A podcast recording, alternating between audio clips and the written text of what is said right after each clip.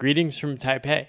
As you might have noticed, I haven't been posting episodes as frequently, and that's because I've mostly been spending time with family, my daughter, and just taking it a bit slower in Taiwan.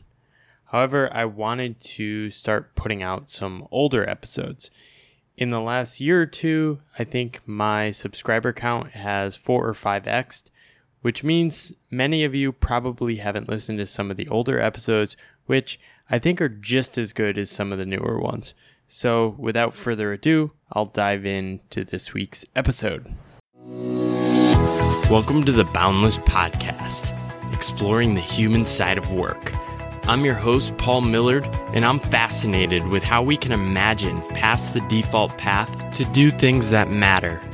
I have conversations with entrepreneurs, freelancers, and thinkers who are questioning the role of work in our lives who are thinking about how we can unlock creative potential in ourselves and organizations, and are carving new paths in the world to create a more human future of work. If you want to support the podcast, check out the Patreon link in the show notes. And for more information, go to boundlesspod.com.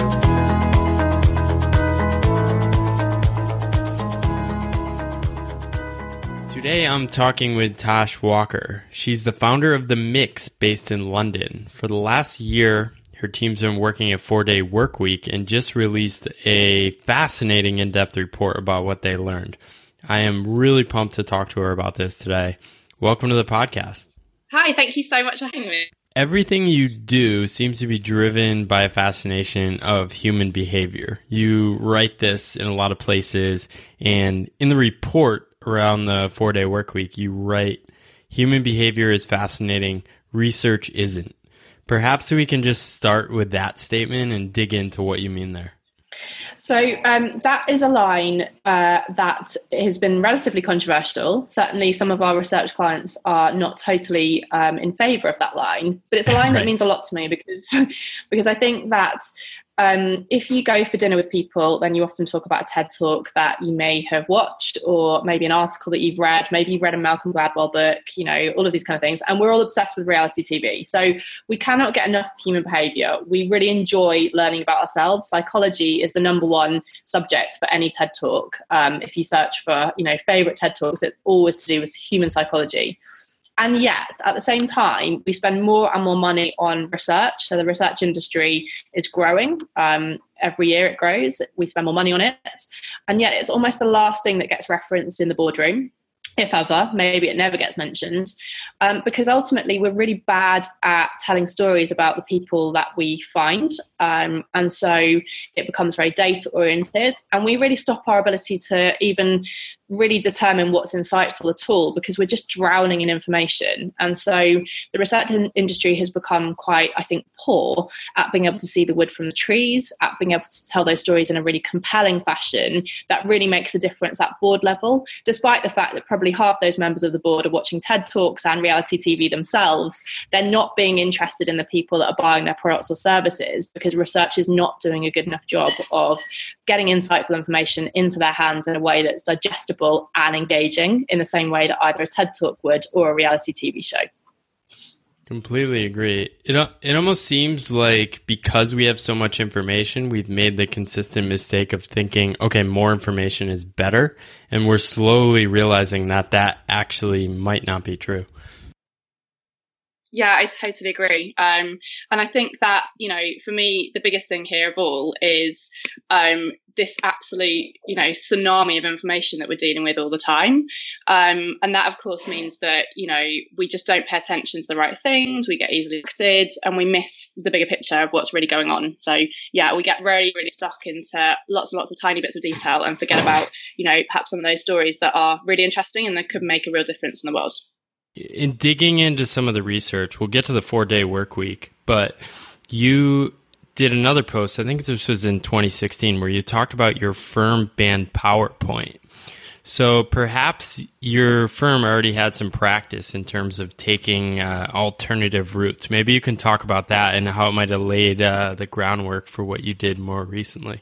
Well, I mean, I think PowerPoint is a great example of this. All accept that lots of the things that we do, particularly in the workplace, are just a given, that they're kind of these facts of life that we can't move around and that you know powerpoint and excel and word and all of these things are kind of movable objects and we just have to work with them but I studied design before I studied um, anything to do with psychology or research. And, you know, the one thing we get taught when you start out as a designer is uh, don't go straight to the Mac. So, you know, think about what you want to do, use your pen and paper, because ultimately, anytime you use any kind of program, any kind of officey type scenario, it's already training you to think in a certain way. It's already programming you to work in a linear fashion. So, exactly like PowerPoint, you know, you'll write your slide and then you'll go to the next slide and everything about that program forces you to think in a certain way. And so if you recognize that, then you can start to think, well, actually, maybe there's a different solution here. And we're being forced to think about it in this particular way because of the constructs of, you know, the office place and how we work together.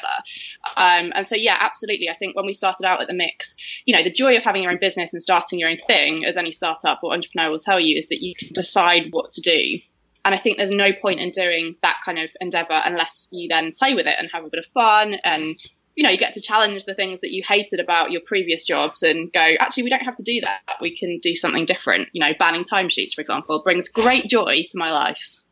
Right. So.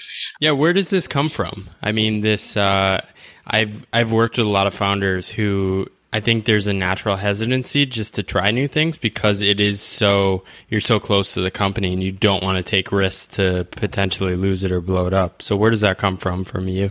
I think probably I have a quite pro risk attitude, and I love that conversation around risk. I think I love you know people's insight into how they feel about risk because of course we're all such contradictions, and you know part of what we do here is all around behavioural economics. People view risk in different situations very differently. Um, I'm quite uh, risk averse, I would say, if it came to a social situation, but I'm very pro risk when it comes to work, and I think that's partly down to this idea that I genuinely think that you know we're not saving lives with what we do here ultimately, but we right. can make things a bit better if we embrace the idea that you know maybe we should try something different. I mean, the risk to me of this all not working out is okay. Well, I'll go and do something then.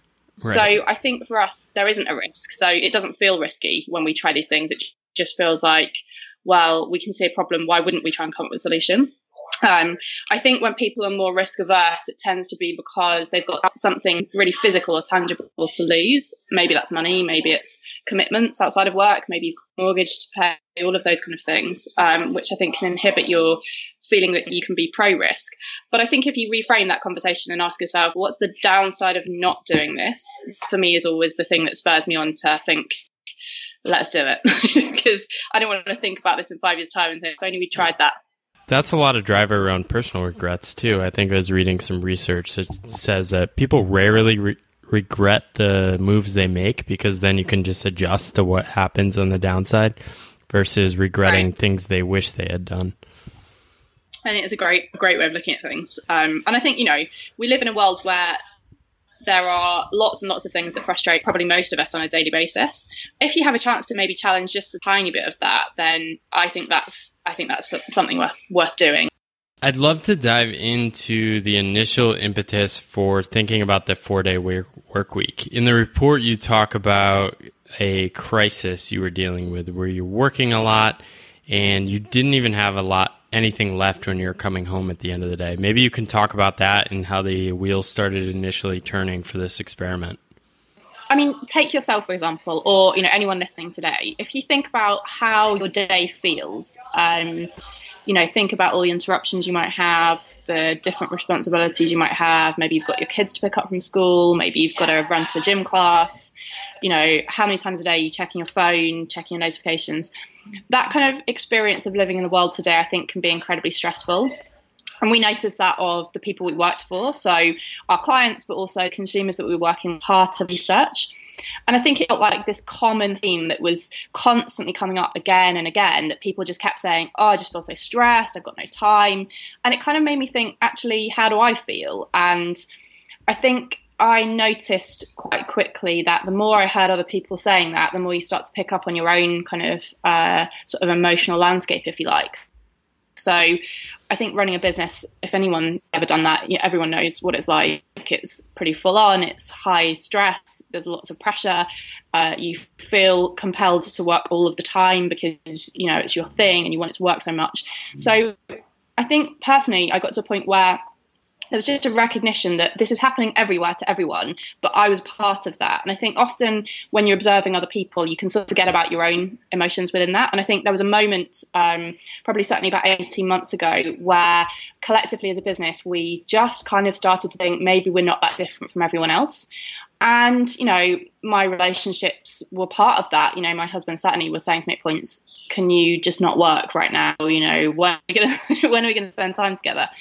And so the start of that process of thinking, okay, this is something that we should be thinking more about and taking the temperature of people in the room that work for us and work for me it was clear that everyone was feeling that. And I think that the worst thing to think is that if you're leading a business and people working for you, that they're experiencing some of that level of stress that you obviously don't want to feel yourself.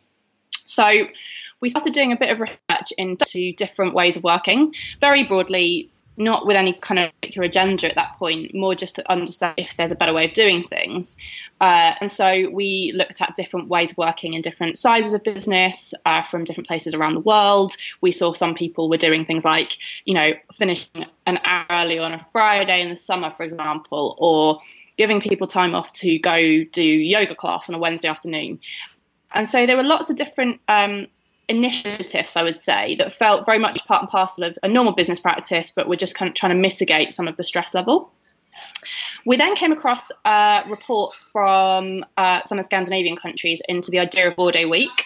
And it was the first time I read something and I thought they're not just dancing at the edges of the problem that they're really really trying to tackle it head on because you know an afternoon off here or there or an hour off to do more yoga felt like you're just asking them to do more with less time and that for me was just not the point at all. It felt like okay if we tr- if we're meaningful about you know playing with things and you know rethinking about the way we do stuff here um, then we need to do something that's more tangible and more meaningful than just an hour off here or there. And four day week was the only one that we found that did that and there were all sorts of um, sort of reports in terms of how productivity was better and how mental well-being was much improved and all of these kind of things so we then kind of laid out all of these different options in front of us and in honesty i was really nervous i was thinking god that's that's really significant. Um, you know, maybe we should just do a half day, or maybe it's this, or maybe it's that. And I think we constantly came back to this idea of if you mean what you say, don't do a half measure. And so four day week felt like the one that was risky in to feel like it was worth doing properly. And so I think going back to that conversation we were having around risk, we almost needed it at that point to be significant in order for it to feel like it was going to make an impact. And everything else just felt like, uh, you know, like you were just messing around with something that, that was probably not going to change a great deal and therefore was a bit pointless. And that's how we started. It was just a real recognition of our own feelings in the world and then that feeling that okay we need to try and do something significant about it and four days was the most significant example out there that we could find that, that really put that into practice in some of your research on this you discovered that the shift from giving people half day off on Friday to a four day work week is actually a change in the type of fundamental questions you're asking about people's relationship to work in their life. Maybe you can share a little bit about what you found there.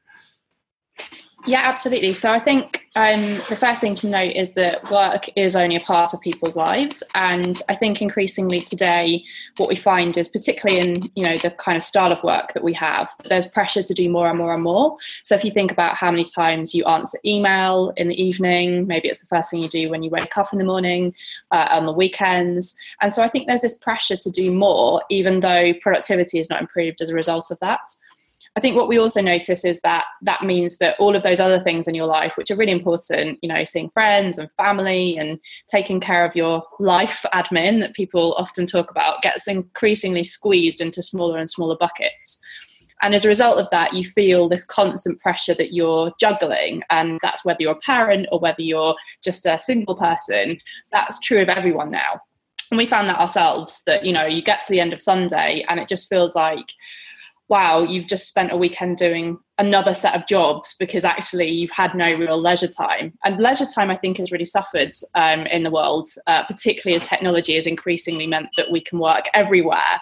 And so actually our leisure time is, is decreased significantly. So really kind of trying to redress that balance, I think, was really important as part of four day week to create more boundaries so that people had time to do the things that they wanted to without fear of uh, you know, needing to have to work literally every single day of the week in order to prove themselves.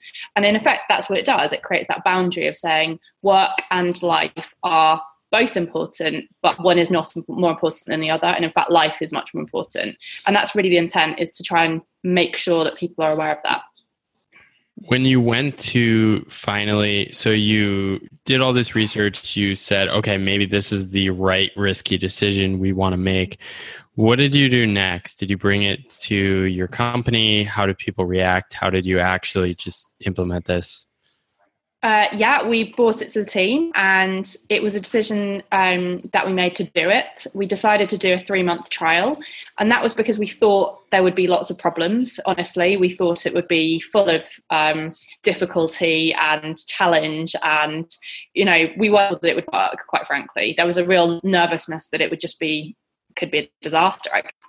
So we initially brought it to the team as a proposal of this is what we want to do. Um, the team then were responsible for coming up with how. So we spent a lot of time before we started the three month trial thinking about the things that might go wrong or the different ways that we might need to work because the emphasis here was not about doing five days in four, it was about how do we work differently. So we brought it to the team they were nervous, more nervous than I anticipated. Um, you know, I think everyone now is probably suspicious of businesses doing things. You know, where's the what's in it for you mentality? Right. Am I going to get paid the same? All of these kind of questions, which are totally fair. Um, and so we had to do a lot of work together to work out actually what's the good way of doing this for us that makes sure that everyone feels comfortable and not more stressed rather than being less stressed, which is the intention.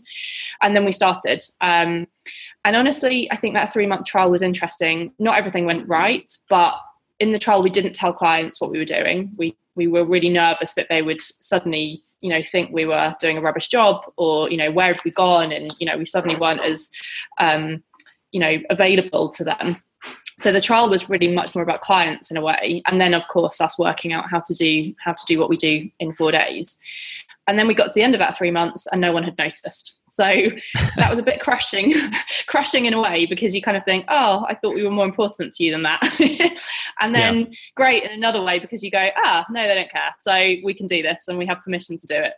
And i think honestly i don't know what we were thinking having a three month trial because it's not like you could do a four day week for three months and then be like oh actually guys sorry that was a rubbish idea. We're not going to do it um, so I think that, that would was not go over. no, that is bad, bad business to do that. Take something really good away from people. Um, so no, I think we did it foolishly, but with good intent, and it worked. So that was the important thing. It worked. No one had noticed, and in fact, when we did start to tell clients, they were like, "What? This is amazing! You should do this more. This is fantastic!" and you know we'll support you and we'll help you. And you know wow. they do. They absolutely do. They're pivotal to our success in four day week. So I, I, think one of the sacred beliefs i worked in professional services for 10 years is that you're getting paid for your availability right? Uh, right. responding on weekends late nights. I never bought that. I just said we do that because we're neurotic about responding rather than clients are actually paying for that. I always say clients are paying for incredible work, right? Um, so yep. did did this made make that fundamentally clear, or did you also have to make some changes to uh, shift around that as well? Hey there, it's Paul, and thanks for listening to the Pathless Path podcast. I wanted to take a quick break to ask you a small favor. I'm really loving doing the show and for the first time have the support to help me take it to the next level. Unfortunately, it's still pretty hard to spread the word on podcasts, but that's where you can help me out. If you enjoy these episodes, I'd really appreciate it if you could leave a review on Apple or Spotify, or simply share the episode on social media or with some friends. Finally, if you're enjoying this conversation, you'd probably like my book too. It's been read by thousands from around the world, and each week I get notes saying how much the book helped people on their paths. You can grab the audiobook read by me, or other versions in the link in the show notes below. Let's get back to the show. I think you're right. I think because the bulk of, I guess, value, particularly in the economy now, comes from the services rather than from manufacturing.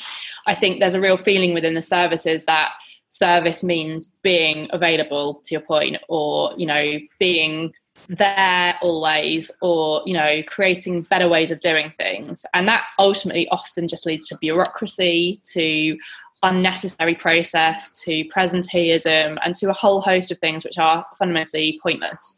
So i think you're right. I think what we had to stress to clients was that this would produce better work because the other thing about the service economy is that it's about ideas, right? So we're selling ideas often. Right. And if you're not coming up with good ideas because you're knackered or tired or stressed out, then your work is not as good.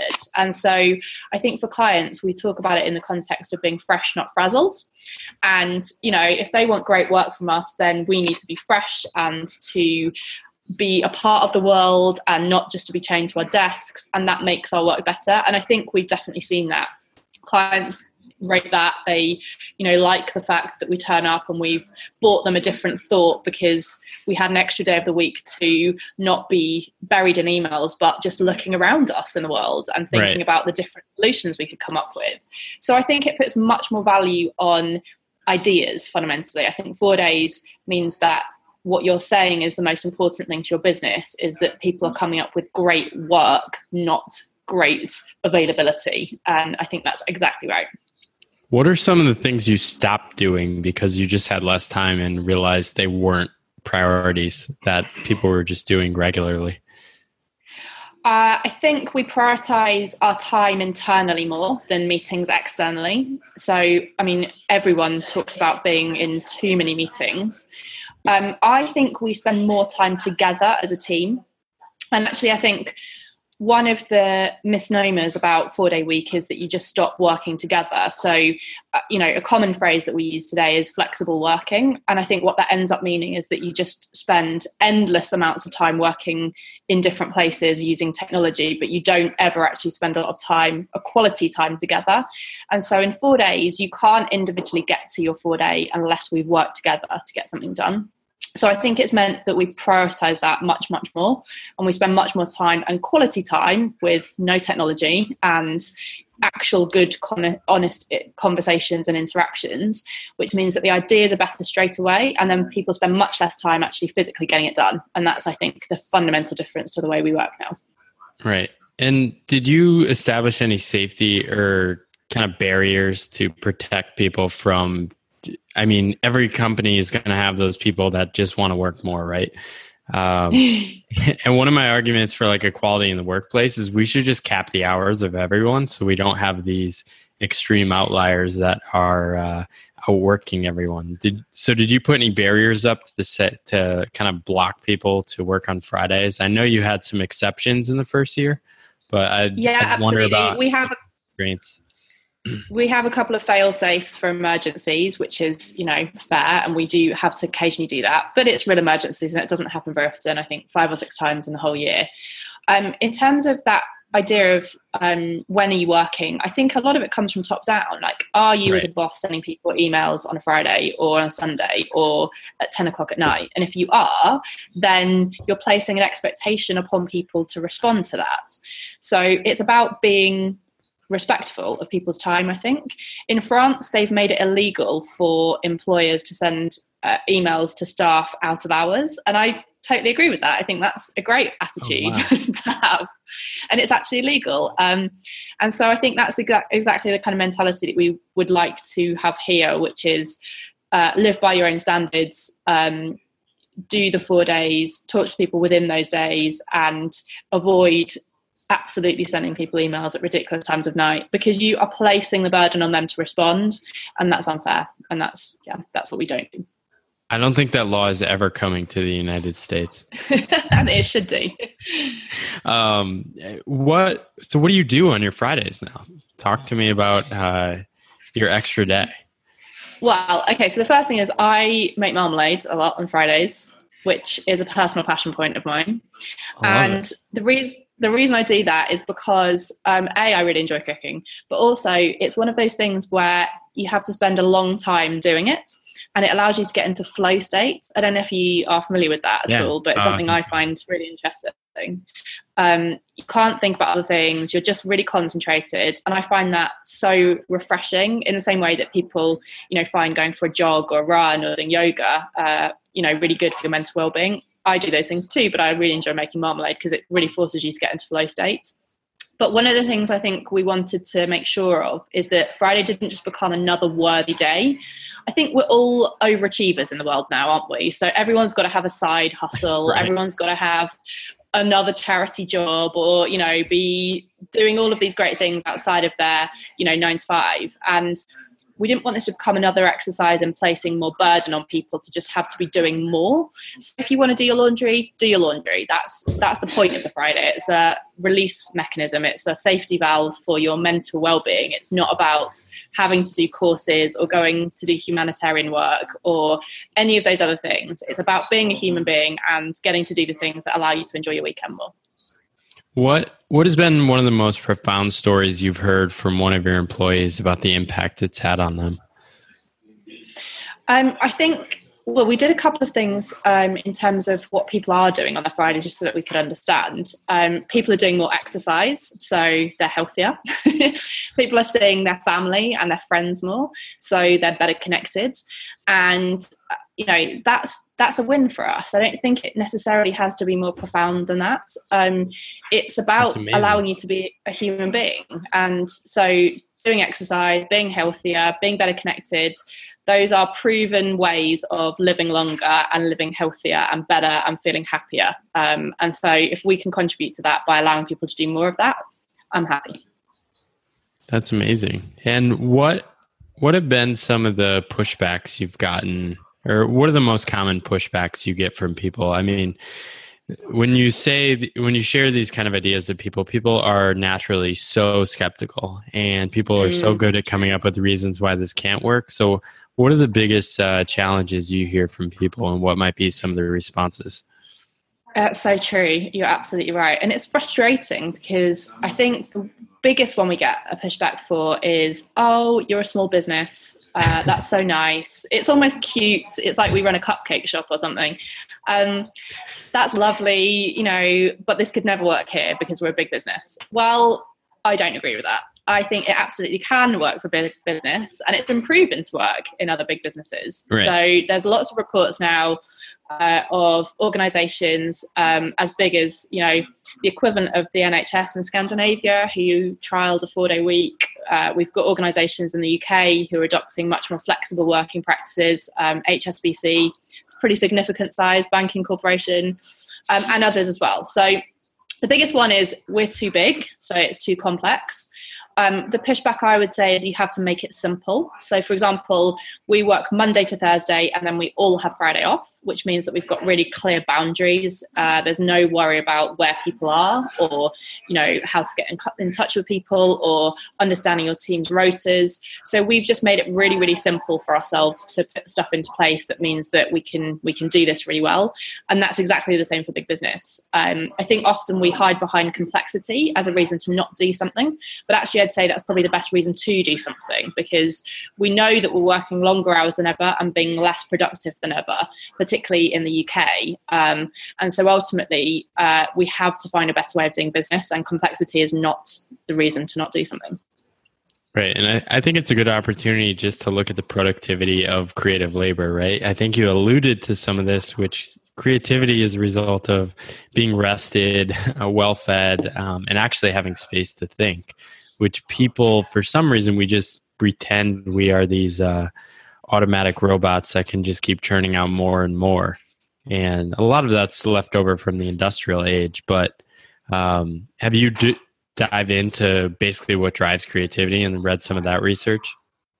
Oh, yeah, you're absolutely right. And, you know, for me and what I do, particularly in my job, because my job as a planner is, you know, you have to come up with ideas and solutions. And, you know, one of the kind of longest held beliefs of any kind of creative endeavor is that you need mental space to do that.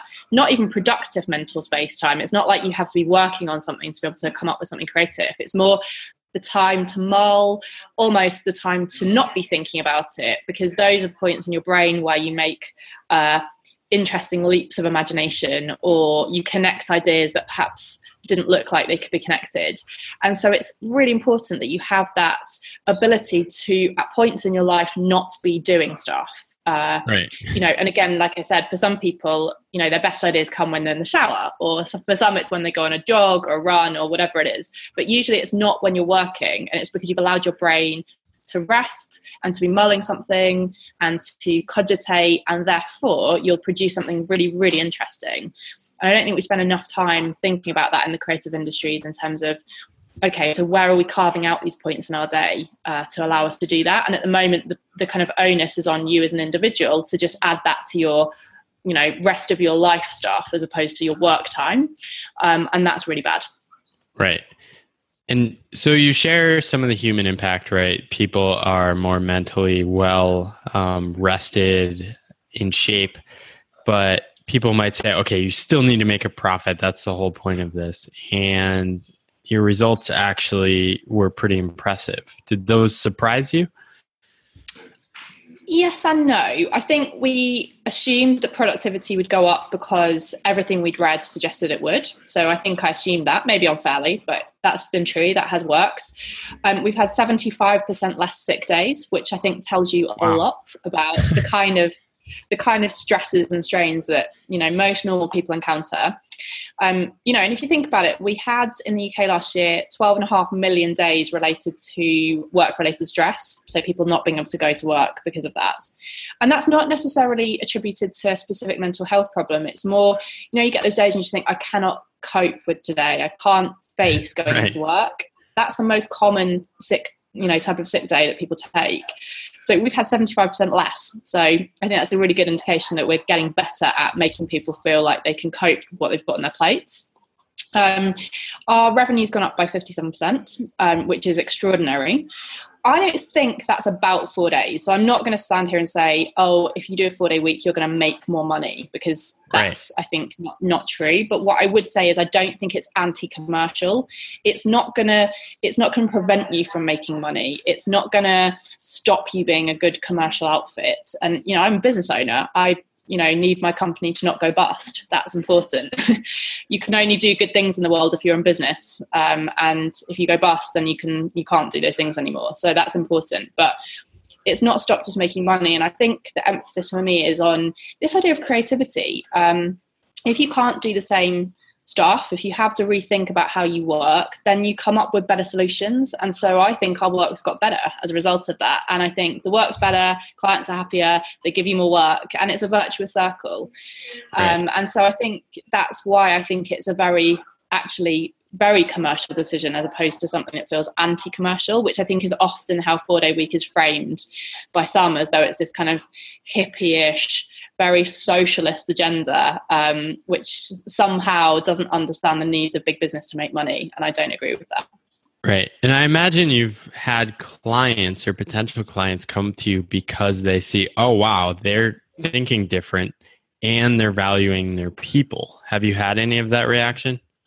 Yeah, absolutely. Um, you know, I wouldn't be having a conversation like today with you if we hadn't done this, which is, you know, an enjoyable thing. So we've made interesting connections. We've i think deepened our relationships with our existing clients because everyone i think in the world um, looks for places where they can find their own humanity. And i think the more we talk about our humanity the more other people think wow, they're a decent bunch and, you know, I want to work with them. And we have much better relationships with existing clients. And you're absolutely right. It also introduces us to new clients. Like I said, I don't think I'm going to put a value on four day week as in it's contributed, you know, X percentage or X pounds to our bottom line. But I would say that I think it's strengthened relationships and it's created opportunities for us to have conversations. Right. So, who shouldn't institute the four day work week? well, no one. I mean, I think that um, certainly I can speak of the service industry. I, I, cannot think of a business that shouldn't think of doing a four day week uh, and do it really properly. And I cannot think of an example of a business that can't do that. I, I, accept that in different types of industry, manufacturing, that potentially there's challenges. Um, but already you see in manufacturing people working shifts and different hours. So I again think that it's possible to achieve in most businesses. Um, and so I think you know the limitations on on why or how to do a four day week are, I think, self imposed as opposed to practical or real uh, things that we really can't get around somehow if we use creative thinking to find better solutions, basically.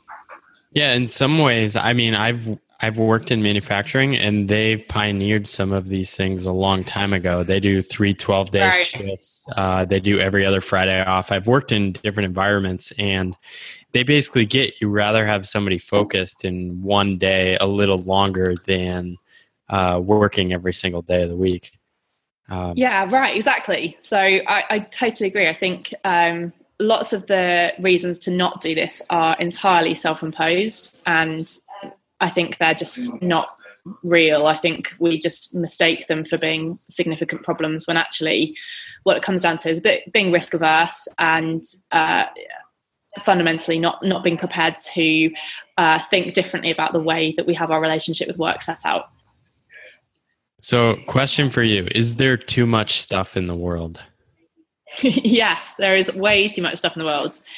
Um, I'll give you two examples of this. So, if you go into a supermarket in the UK, uh, you want a jam. Um, or jelly, as you might call it in states, uh, you would be able to find 104 different varieties. Oh that's God. a lot of jam. It would take Par- you two that's years. That's the paradox of choice, right there. That. that. that is the paradox of choice right there. Um, and I, I, think hilariously, we had an example uh, two years ago in the UK, which we bought for the office actually, uh, where I think the ultimate example of too much choice is that you could buy Christmas scented toilet roll um, from one of the major retailers in the UK. And that for me was the moment in my mind when I thought, this is the point where I realized that there is too much stuff in the world. Wow. um, we've gone too far. That, we've, we've done it. That's it. Capitalism's gone too far. It's too much. We need to pull back.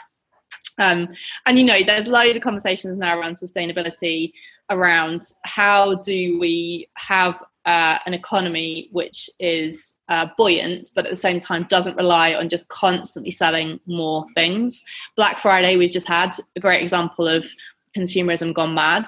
Um, despite the fact that for the most part most of the deals aren't real that they are you know marketing and you know most people are not going to be better off by buying more of those things so yeah there is there is way way too much stuff in the world and inhibits us it inhibits our ability to choose well to feel good about the choices that we make, uh, whether that's the kind of jelly that you buy, toilet roll that you buy, or whether it's the kind of pension scheme that you have.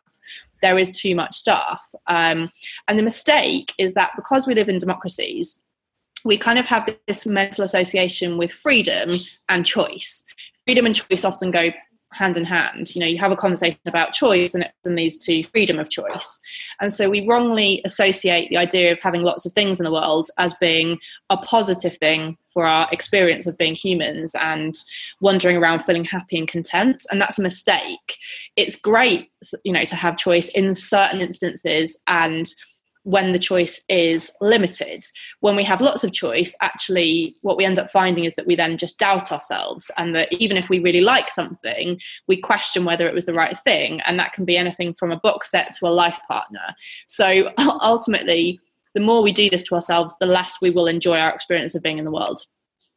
And how do you navigate that belief with running a marketing firm and working with your clients? Um, because I think what often happens in marketing is that there is no ability to think around the right choices.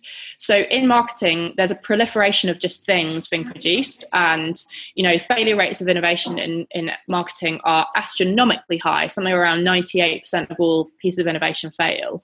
And so I think the way that we rationalize it here is if we can have a hand in helping people understand what people really need rather than what they say they want, then we can have the opportunity to help people make things better, produce better things, produce fewer things but better things, um, and that ultimately is is then not just contributing to the tsunami of rubbish that we produce now. And this may be jumping back a bit, but how has your or how did your studies in just literature and art influence your perspective on the world and how you think about running a business? Well, I mean, I think the one thing that you learn when you study literature and art is that there is no right or wrong answer and everything is opinion. And so when you enter into the world of marketing and running a business, often it can feel quite categoric, it can feel very black and white. And I think what you realize working with people is that people are so full of contradictions. People don't behave rationally um, in almost any situation, um, although we would like to think that we're very rational beings.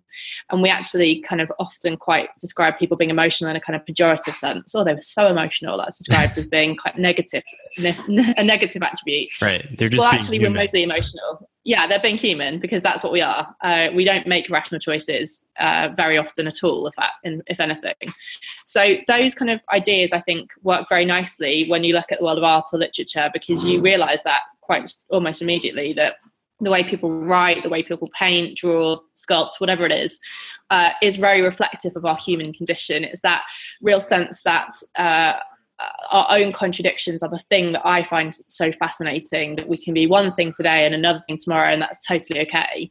Um, a great example of that, I think, would be uh, the kind of idea of moral licensing. I don't know if you're familiar with that, but yeah, that, um, you know, me, Malcolm Gladwell that's one of my favorite. about that on a Yeah, podcast, right. right?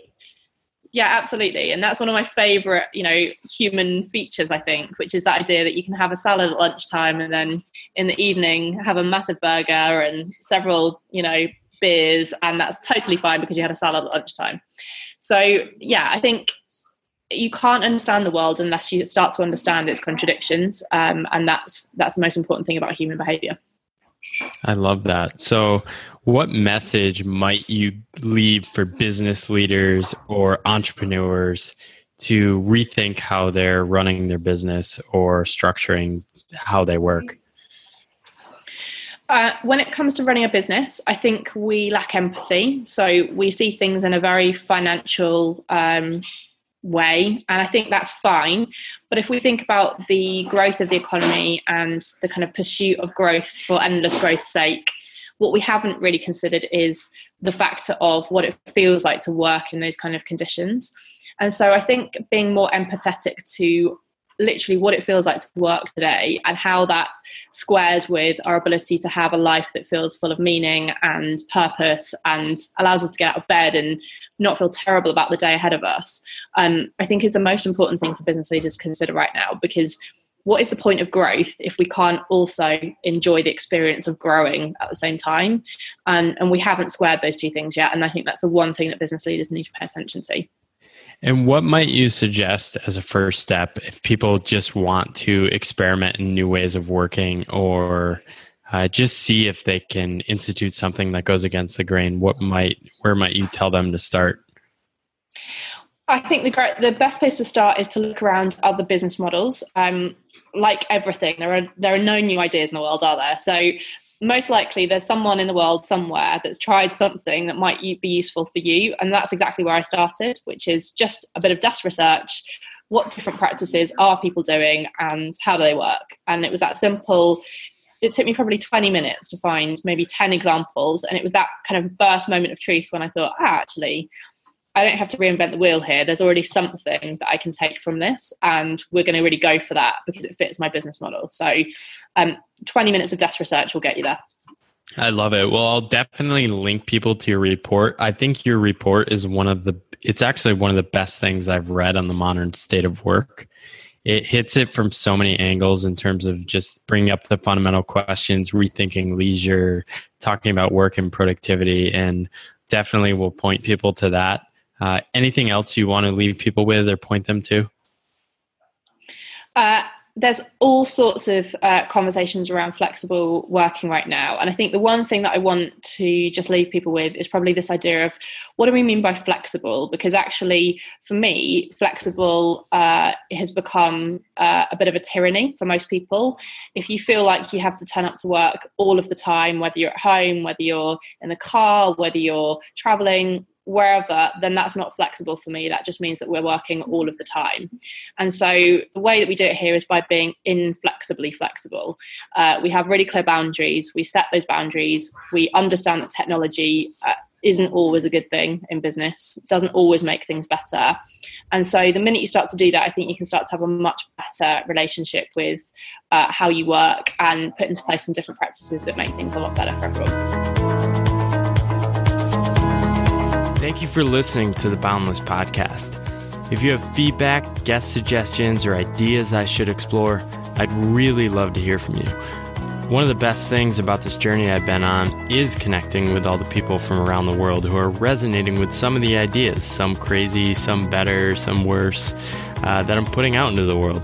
Uh, you can email me at paul at think-boundless.com or find me on the various socials, which I link in my site. So I'm focused on keeping this podcast ad free uh, clear of requests for ratings on various platforms. Basically, just want to keep it useful, interesting, and worth listening to. Uh, you guys hear enough about different underwear and sleep mattresses that people are pushing. I mean, how many mattresses can uh, people sell? It's unbelievable. Um, anyway, if you do want to support this podcast and uh, support this crazy journey I'm on, uh, you can do that on Patreon through the show notes link. And this is just so much fun. And I really thank you for listening and the continued feedback and support.